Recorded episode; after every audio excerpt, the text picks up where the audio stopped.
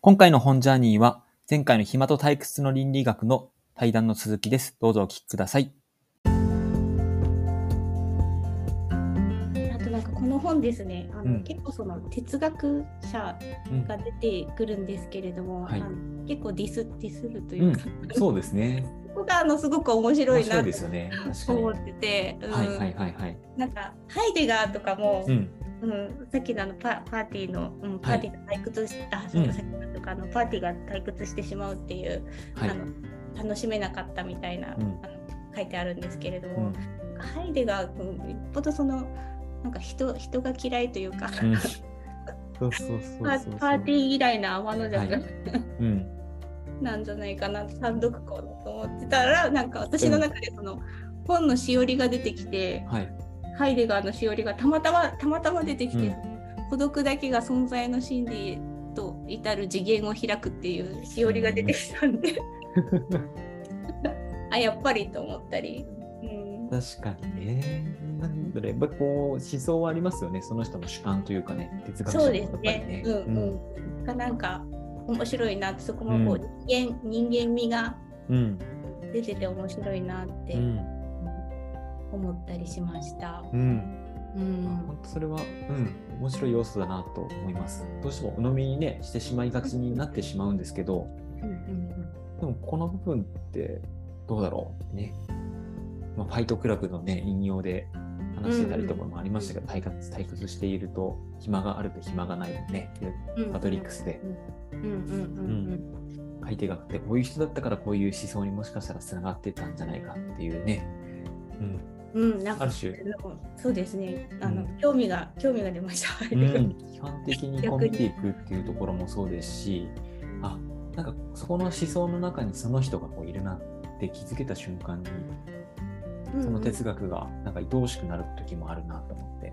ああそうですね、うん。これってそういうことだったんだっていう、うん。自分を落としめ落とし込めるような。あ、うん、なんかありましたね。分かる分かるっていう瞬間、うん、そういうことなのかもしれないですね。ううん。ん、そうですね。スピノザが、うんはい分かるっていうあ感覚がないっていうのがあ、はい、あって、うん。そうそういうことなのかもしれないですうね。ん。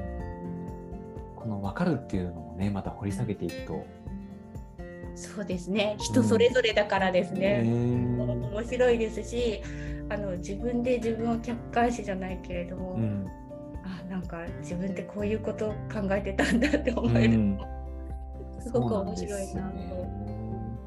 分かったって思った瞬間にそこからこう思考停止に陥ってしまう可能性もあるので定期的にそこに対して分かったけど本当にそうなんだろうかっていうところをねと通っていかないと相手のことをこう、ね理解したっていうことが、もう一面的な部分に関しては分かったかもしれないですけどそこが果たしてねその人の一部でしかないっていうところに気づけていないと、うんうん違う一面のことをこう切り捨ててしまう可能性もあるので。うんうんアンランアンランですね。アンランですね。やっぱバイバイアスをうん感じるうんうん。そうですね。他に何かこうあの話し足りないところとかはないですか？まだ退屈の倫理学は。いやなんかもういっぱいいっぱいあるんですけれどもあのああの誘導誘導生活うんからあの系譜学うん2章のその系譜学そのあの暇と退屈のその歴史じゃないですけれども、それからその人間はまず最初誘導生活、動く生活。をうんして、うんうんうんうん。でそれから定住してはい。きたので、うん。その定住するもともとその誘導生活をしていたために、あしていたためにって誘導生活に適応するまあ誘導生活をするとその分そのうん。頭を使う、うんうん、なんか毎日毎日がそのその日暮らしじゃないですけれども、うん。まあ、生きるためにその次々と課題をこなしていかないといけないその誘導生活うん。だったのがその定住生活うん。になったためにその退屈うん。という問題が生じてきたっていう、うん。うん、話がその自分にとってその誘導生活と定住生活とどっちが合ってるんだろうとか 確かに比較がなかなかね、今の現状で仕事がこうね、その土地にあってっていうケースだと、うん。比較できない、ひしづらいところありますよね。定住と、ね。ね、誘導とっていう話でいくとですね。うん、でもまあその定住生活をしだしたがために、うん。まあ、大きいそのゴミ問題とうか、ん。トイレ問題とかうん。が出てきたと。うん。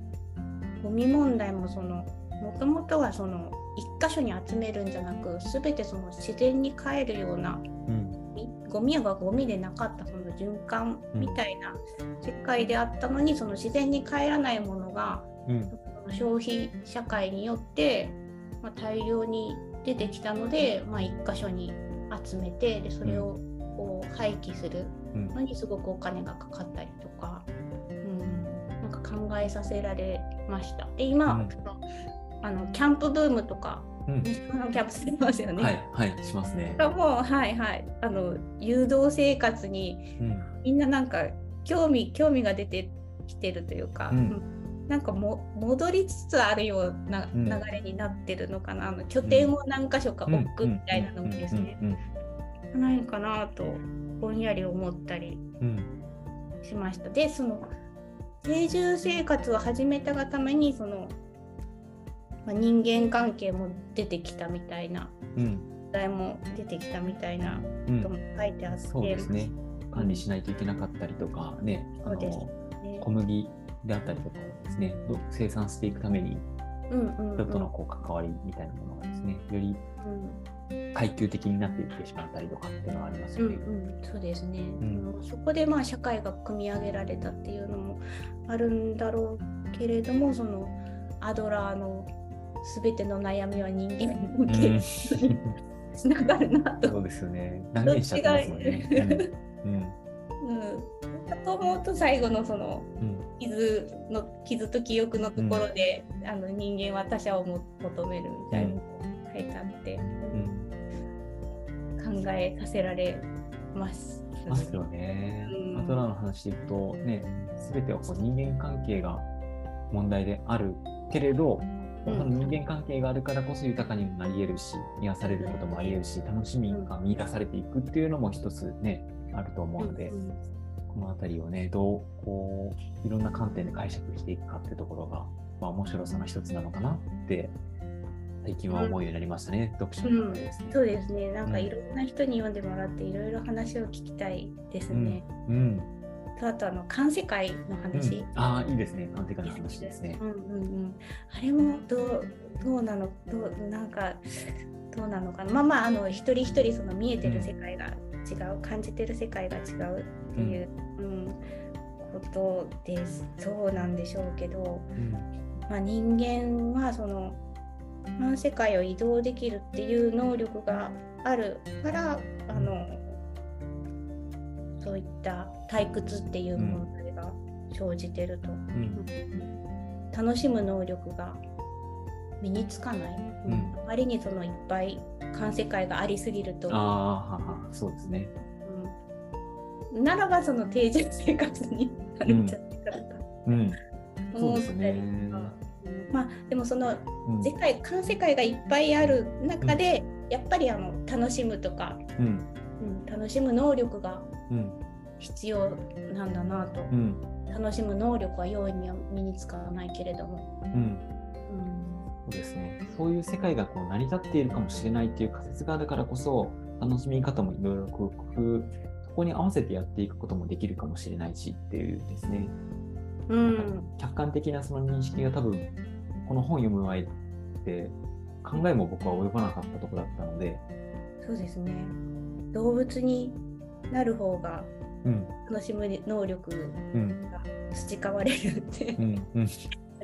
で飲みであったりとかね、いろんなこう動植動植物の話も出てきましたね。そうですねマダニの話がショックショック何何でしたね。うんうんうんね、18年間空腹ででもちゃんとなんか、はいあの待ってられるっていうのが、うん。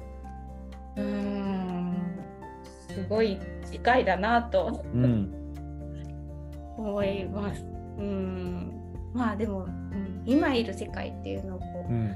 じっと見つめるっていううん。ともう大事な大事なことなんだろうなと。うんうん、いやなんかいろいろいろいろいろまあ、本当いろんな観点でこの本を語れるなっていうふうに思いますね。でそ今いる世界をこう見つめるためには過去のねそういったどういう成り立ちでいたのかっていうところはですねお金があって裕福になってししていて贅沢をね求めていった先に、ね、どういう歴史があったのかとかですね、うんうんなんか一つのそのポイントに沿って歴史を見ていくってやっぱ面白いなって思いましたね。そうですね、うん。なナラティブを、うん。ううん。ん、簡単ではないんですよ世の中は。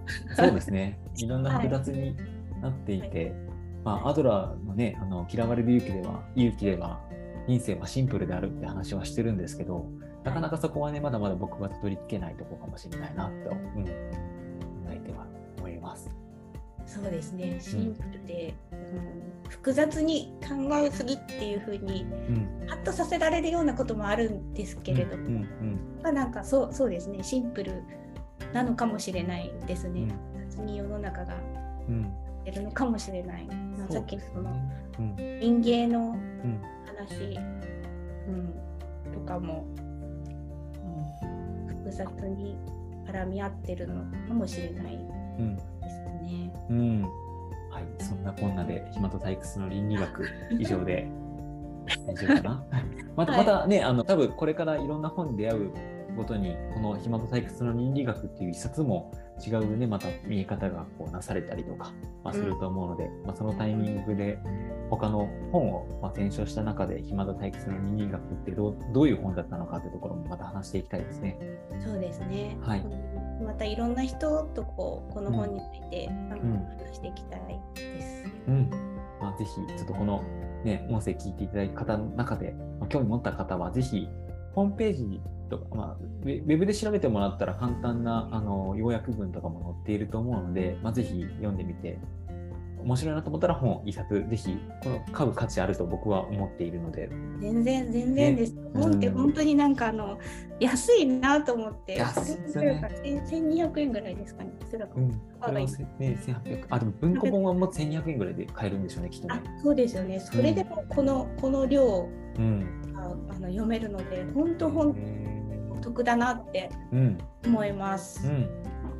もう本当それは僕も同感で、ね、3年間とかじゃなくて書いてる期間じゃなくだけじゃなくてそれまでにねその著者の方が辿ってきたその人生が詰まっている一冊と僕は思っているので、うん、まあ会う人会わない人もいるかもしれないんですけど、まあ、一読ぜひっていうところで今回は、はいはい、以上で終了できればなというふうに思っております。はい。はいそれではありがとうございました。はい。はい。ありがとうございました。